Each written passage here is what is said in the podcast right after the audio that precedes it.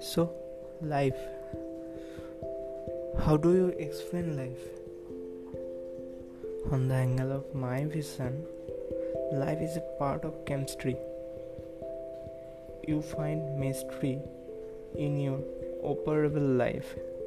So don't listen to what they say. Just go and see. Don't be stable like atoms. Start reaction. When you started, you felt, you observed.